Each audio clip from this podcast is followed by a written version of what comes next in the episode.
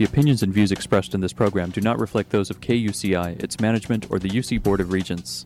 To find out more about this talk show or other talk shows broadcasting on KUCI, log on to our website at kuci.org or check out the latest program guide.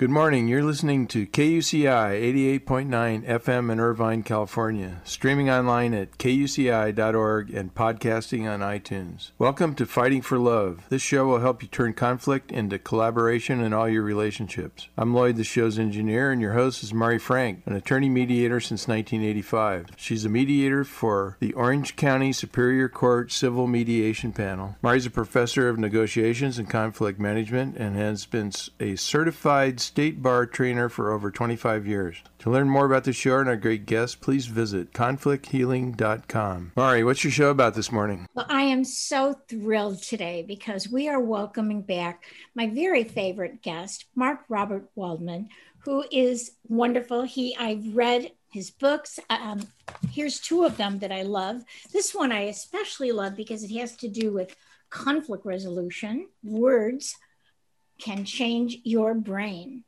12 conversation strategies to build trust, resolve conflict, and increase intimacy. And this is by Mark Robert Waldman and Andy Newberg, who we had on our show recently.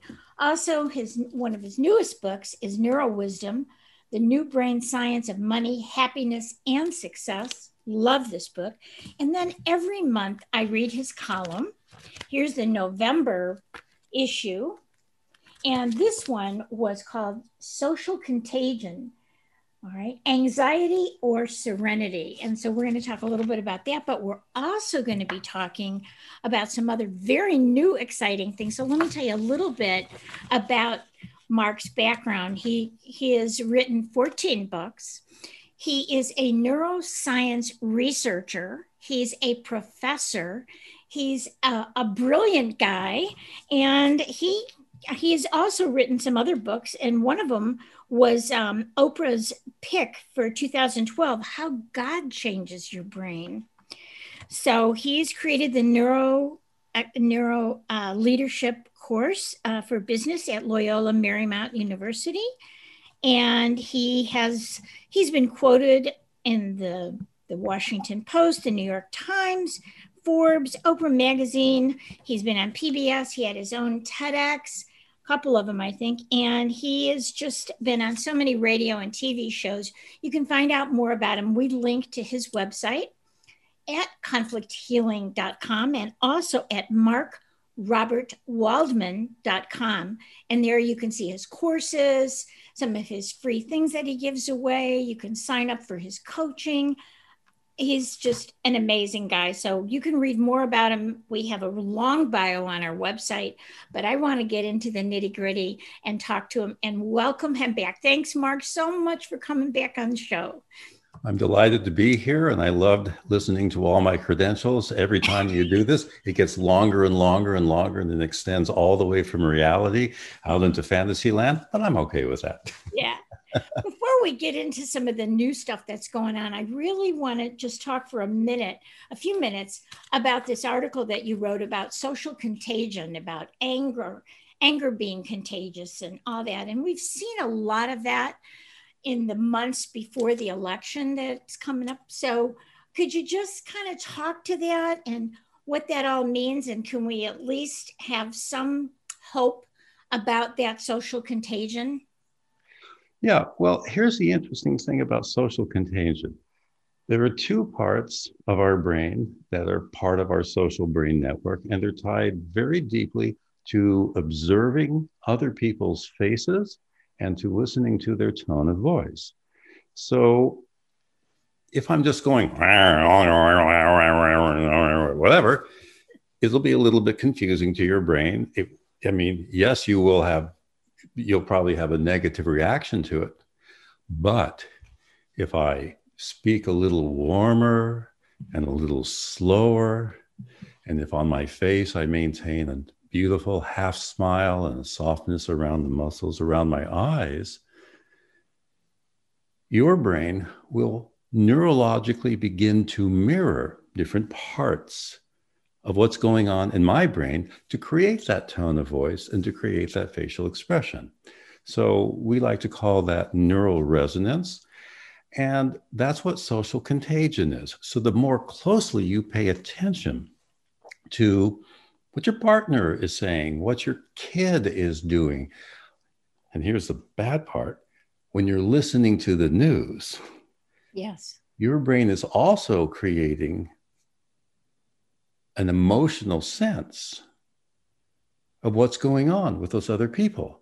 But nowadays, you turn on the news and it's like, oh my God, the pandemic is hitting, and you know, and more and more people are dying, and more and more people are dying, whatever else. And just the tone of my voice and me doing this, and how horrible it is, and with all of those pictures of people lying in coffins out in the middle of the street, and all of that.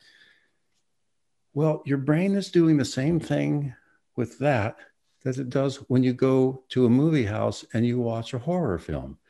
And I'm always amazed at how somebody can always go boo, and, you know, and you and you jump. So again, what those parts of your brain is doing is creating an internal reality of whatever it is that you're looking at, even if what you are looking at is totally make believe.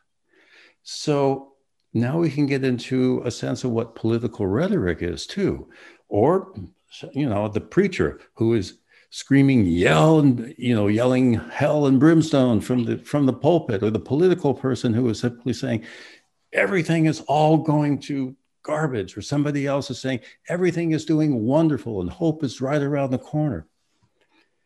Your brain is weighing and evaluating all of that. Now obviously we all have a preference towards believing in things that are shall we say better than they better than they actually are because it feels good to know, and it's absolutely essential if you are in a life-threatening situation to have that sense, to have that sense of hope.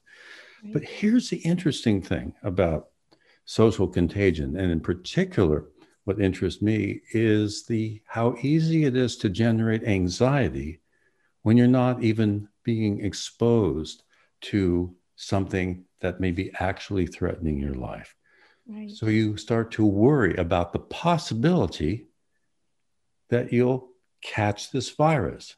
And then if you catch the virus, then you worry about the possibility that it might be very mild or it might be very serious. Right. And then you begin to wonder well, if it's serious, maybe it's going to injure me or even end my life. Right. But it's all maybes and ifs and maybes and ifs and maybes and ifs. So, what's happening in the world today is tremendous amount of fear has been generated, and for good reason. But if you lose yourself in that fear, and you have to remember that fear and anxiety and worries and doubts, they're taking place in an area right in the top of your brain. It's one of the largest networks in your brain. It's called the default mode network, but I prefer to call it the imagination network because that's what it does. Right. The imagination network is taking in all of the information from the outside world. And before you even think about it and evaluate it and decide what might be true or false, all of that sensory information goes to the top of your brain and you begin to imagine hundreds of different positive things and positive future activities that might take place. But there's another part that's simultaneously dreaming up all the possible ways that something could go terribly wrong. Right. All of this is an attempt to predict a future that hasn't even happened. Right. And then we can get lost in that. We can lose ourselves in the negative fantasies and imagination. And that will create real anxiety because other parts of your brain can't tell whether it's coming from your imagination or whether it's an actual threat coming from the outside world. So, what happens is that the more and more people who are holding the same belief or the same emotional state, the more all those brains begin to resonate with each other. Same thing, you know, if you go to a football game and thousands of people are yelling and cheering, right. you're you're going to feel more upbeat, upbeat about it. If everyone starts to boo, you're going to feel that particular aspect too. If everyone starts getting angry around you, I mean, I've watched during like the Los Angeles riots, it was like, oh yeah, I could almost get out there and, you know, be be part of that too. It's our imagination mirroring what other people might actually be doing. Right. And and that kind of energy, if we're aware of it, I know you always talk about being mindful and if you're mindful of what you're thinking, you can change that thought, right? Yes. So you can watch your imagination network. You can watch all of the worries and fears and doubts that are simply saying, you know what, maybe this negative outcome may or may not happen in the future. Or you can focus just on the positive thoughts, saying everything is going to go fine. But if you just stay focused on the positive thoughts, you're cutting yourself off from half of the picture. So if you relax and just mindfully sit back and watch the positive and negative thoughts and feelings that are going on, and they're going on about 30 times faster than you can even put into words to capture consciously.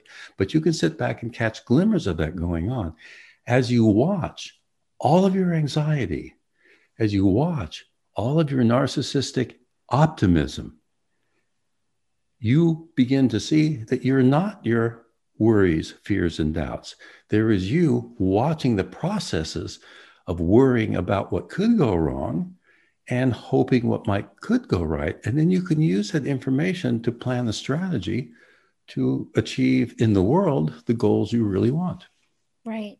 And and I know you talk about the chemicals that are created in our brain like dopamine is like when we're happy, when things are good, but there's also like cortisol and bad stuff that happens when we're constantly negative too, right? And that kind of depletes our whole immune system. So, well, cortisol gets a bad name. Cortisol is necessary. Uh, if you don't have cortisol moving through you, you're not going to have enough stress to get out of your chair and to carry out an action. Right. So right. we're talking about too much cortisol. Right. We're talking about too much anxiety. We're talking too about adrenaline. Right, right. Correct. Right. You know, and too much dopamine will kind of motivate you to. I mean, that's that's basically the addiction neurochemical in your brain right. too. Right. And so people who fall in love all the time and just are obsessed with that, they may actually have too much dopamine flowing through them. But mm-hmm. somebody who might be kind of lethargic and depressed, sure, it could be them just becoming so overwhelmed by their imagination that they give up, but it might also be that they're that they have a dopamine depletion. Right. And uh, so there's a, a lot of things to to play around with on this, but it's cool that you can just use your mind mm. by, simply by observing what your thoughts are doing, what your imagination doing, what all those different feelings are. If you just sit back and observe them, that actually creates an ideal balance between three or four of the main key brain networks that are essential for maintaining psychological health. Right. So if we're talking about the pandemic, if I'm constantly worried, you know, that that's not going to help me, but if I have that balance of I can eat healthy, I can take my supplements, I can do all these things and, you know, I I'm not going to think about the worst. I'm only going to do what I need to do to take care of myself, right? right? So we're talking about all of this, and that means we're using our executive network, which are those two little tiny areas right above and behind your eyes. That's what's thinking and planning and weighing and evaluating. But I want to give you and everybody an experience of how you how it. those different brain networks work. Let's do an exercise. I love it. so here's all I want you to do, everyone. Just kind of close your eyes, but don't do this if you're driving. Uh, there is some evidence showing that that could be hazardous to your health. And that's your imagination network thinking of what might happen. Just close your eyes and begin to just observe and think about and imagine all of the terrible things that are happening to different people around the world. Mm. But don't try to push away the discomfort or the sadness or the kind of maybe a little bit of shakiness that you have, mm-hmm. sit there and just kind of watch all of that negativity going on. And now, what I want you to do, I want you to do a couple of yawns, and I want you to pay attention to how that yawning feels. Because yawning is a thermoregulatory mechanism that turns off excessive activity in your imagination center. So, two or three mindful yawns. And then, if you yawn and just pay attention to how that yawn feels, and you pull yourself into the present moment, and maybe even take your fingertips and gently stroke your hands with them or run them very gently over your face, wherever in the most pleasurable way possible. Immerse yourself fully in that sense of pleasure. In this moment, you'll notice that whatever anxiety that was being raised from the negative, you know, from thinking about the real awful stuff that's happening in the world, you, now you've gone from you know the negative side of what's really happening to the positive side that's happening in the present moment. Here's what i want you to do now. I want you to continue to yawn and stretch and twist and move and use your hands in particular to do something really pleasurable as you allow and observe all of the negative thoughts about this pandemic to move through you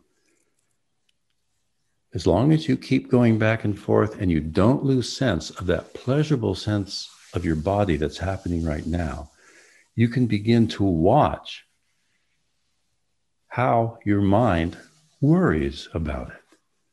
And so, as I'm doing this, it's a little hard for me to think about the pandemic, but I'm thinking about a friend of mine who has Parkinson's and he's much more vulnerable to what's going on and that brings up a sense of sadness. But now I just pull myself back to the sensations in my body. Try it too. Think about something that would normally cause you a tremendous amount of worry or concern your child getting ill, your partner getting sick. But just spend a few seconds feeling that and then bring yourself back to your own present body, stretching, yawning, stroking your hands or arms or face. And Mari, I'll just ask you, what was that sensation of you simultaneously or going back and forth between immersing yourself in a negative feeling or worry or painful situation and then coming back to something in the present moment that's pleasurable? What was it like to go back and forth? I felt like an ease in my solar plexus. Like when I was thinking about the pandemic and bad things, in my heart and in my solar plexus, I felt tight. And then as I did the yawning and, you know, gently rubbing my arms and just getting into my body, then I felt this release, this calm in, and, in my chest. And, in my and then what happens now when you go back to the uh, negative things that are happening? Is it as intense as it was? Before? No, it's not quite as intense. It, it goes back there though, but then I can bring myself out of it. Yeah. So if you go back and forth, it's going to lose its intensity. Right. The intensity is caused by you simply allowing other parts of your brain to assume that your imagination is actually happening. Mm. Mm-hmm. But we are actually in the present moment right now. Right. If you stay in that present moment, and this is why I don't watch the news on TV because it's not really news. Most of the time, it's more opinions about what's going on right. and pr- very passionate opinions. And it's very difficult, if not impossible, if you're an empathetic person, to be pulled into the emotions that are being displayed by the person on the television. I read my news instead at night. I look at what the headlines are and I can skim it because when you're reading a paper, you'll find that you're not getting your emotional buttons pushed because you're not hearing the tone of voice right. from the commentator. You're not seeing all the you know all of the facial expressions from people who are deeply you know suffering and in pain.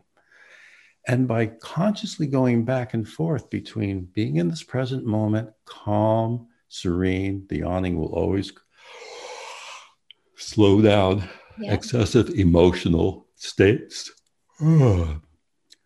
Beautiful. You're at the present moment. You keep teaching yourself to go back and forth and back and forth. And what happens, and this is why brief moments of mindfulness is much better than long periods of time, is that you're learning how to be calm and serene in the middle of a crisis.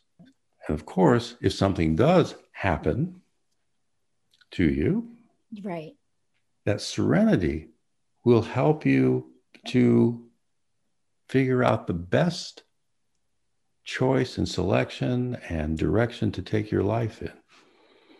And it's wonderful to do that. I mean, you yeah. could train yourself to be mindful and be, stay in that state of relaxed, mindful awareness yep. when you're being rolled into the hospital before surgery or coming out. And you'll feel the anxiety. You might actually feel the actual pain from after the surgery, but you can still go back and forth, dip into the pleasure, come back to the pain, and you end up again spending more time in the present moment and not getting caught up in your worries, fears, and doubts. Right. And that's what most of our suffering is about. Well, that kind of leads to this beautiful work that you're doing now, that that balancing that you call times, that great acronym about balancing our brain, and you the, those uh, you're talking now about the brain network, and it's called brain network theory. So, can you tell us about that? And then we can go into times. This is a huge revolution going on throughout the neuroscience community.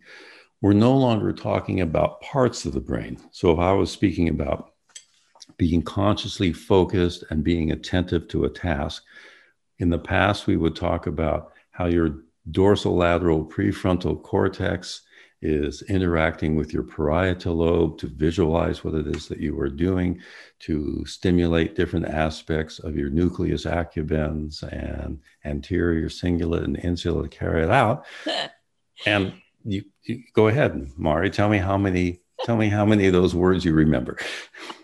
parietal lobe, prefrontal cortex. yeah. Then I was thinking about, you know, people think about the amygdala, that that that whole limbic system as well. If I'm going to get crazy or angry or fearful, it's going to be there. But now you have these systems going on. So let's talk about those systems. It's fascinating. Right. And by the way, one of the big urban myths is that the amygdala is the fear center in your brain. It is not. Oh. It is the part of your brain that helps to decide what is valuable to pay attention to. And working with your hippocampus, it's what creates your memories mm-hmm. negative memories and positive memories. So it's a brand new thing. But if I'm talking about emotions, each emotion that we have, not the ones we think about, but the things like rage, genuine fear, grief when we, you know, when we lose somebody. And my two favorite emotions, this is from Panksepp's work, which is, uh, you know, curiosity, seeking, uh, motivation, and playfulness. Yeah. That playfulness is a key part of developing our social brain in all mammals and all humans. So that's the other thing you can do too. You can play with all of the information coming into you about anxiety, about this pandemic, about your desires, and about your fears. Approach it playfully and mindfully as you stay deeply relaxed and just be aware of how those different thoughts and feelings move through you. So here's your new brain science. Now, the terms, some of them I've kind of altered a little bit because we created a map. There's about five of them that, that are that pretty much govern most of our daily life and that we can actually have a conscious sense of what's going on. There are the emotional networks in our brain, the things that just are motivating us to do something. I feel hungry. I feel desirous for something. I feel, you know, uh, genuinely afraid of walking across that tightrope from one building, hmm. you know, you know, or, or to the other. And there are our memory. There is the memory network as well. We can't really feel our memories. We can only recall them and partially visualize, but our memories are going on all the time. Most of our brain is dealing with it. Our imagination network is that huge part on the top of our brain. You know, you know, when I make a drawing of it, I usually draw a huge orange blob that sits on the top of your brain because the imagination network, the default mode network, this is the part of your brain that's designed with introspection, turning inwards to look at yourself and to imagine all of the things that may or may not happen in the future. It's the part of your brain that just attempts to predict a future. That's your imagination network. It's huge. It goes on all the time. The moment you close your eyes and relax or you begin to fall asleep, you'll notice that your mind wanders away into that kind of daydreaming like state. Right, right. That imagination network is essential for keeping, you know, a healthy balance. Then if you open up your eyes and you pay attention to anything in the room, even your hand, or you want to pick up a pen or you want to pick up a glass of water mindfully and to be aware of it and drink it, you've turned off your imagination network and you've turned on your executive network, which I prefer to call the thinking network. Okay. This is where your thinking goes on. This is where your conscious mental states are going on, where you plan. And you're supposed to go back and forth throughout the day, 50% of the time, back and forth between thinking and imagining, thinking and imagining. When you have highly focused attention, you use up all the neurochemicals necessary to focus. So you have to go into that imaginative, creative, mind wandering state. And that allow the glial cells to float around and recirculate those neurochemicals so that you can focus again on your next task. Otherwise, you get burnt out, right? Yeah. If you spend too much time just paying focused attention all the time, you will get burnt out. But if you spend too much time in that daydreaming imagination like state, well, you know, well, it's kind of fun, you know. I'm just, you know, but you don't get, but you won't get any work done at all. And remember, in that imagination, part of it's negative, so you can get lost in that. If you get lost in it for too long, that anxiety will turn into depression, and your depression is another way of turning off your imagination network. But you've turned off half the functioning of your brain. So, so we have T for thinking. T for thinking, H, uh, uh, no, T for no. thinking, I for imagination. Yes. M, M is the motivation center of your brain. That's where that dopamine is released to wake you up, to have you pay attention to everything. That's what turns on the imagination that you can then think about. The M is going to, that's your motivation, T I M. E are all of your emotions, the things, the, the, the deep emotional senses of simply, you know, pleasure, desire, movement. That put together, you have these three that's T I M E, time, thinking, imagination, motivation, and emotion. But there's another part of your brain, and it's the last part of your brain to develop. It develops usually in your 30s, called the salience network. Now, the salience network is what gets activated when you do any form of self reflective, contemplative meditation. So, even mindfulness, even if you just pause right now and just yawn and stretch and just become aware of your body, your sensations, the different thoughts going on. So that that believe it or not, we are just about out of time. So you're, so well, basically, basically you're, you're, stimulating that salience network, and that's what creates the balance between all those other networks we just talked about. Exercise your salience network, and you'll have a better functioning and psychologically healthy brain. Beautiful. I those love it. We're going to remember time. So that's going to be thinking, imagination, motivation, emotions, and salience, which is kind of self reflection, self awareness it's the value. quality right? It's the All value that. that you put that you your brain puts on anything. That's what's valuable to it. And of course what you're telling me is that we're running out of times. Yes and we are. So mark i want people to go and uh, go to your website mark robert waldman and you have so many things on there so many wonderful ebooks and books and everything. We will definitely have you back again. Thank you so much for your wisdom, your brilliance, and being such a great mentor for me. I'm so grateful. So thank, thank, you so much, much for having me. The opinions and views expressed in this program do not reflect those of KUCI, its management, or the UC Board of Regents.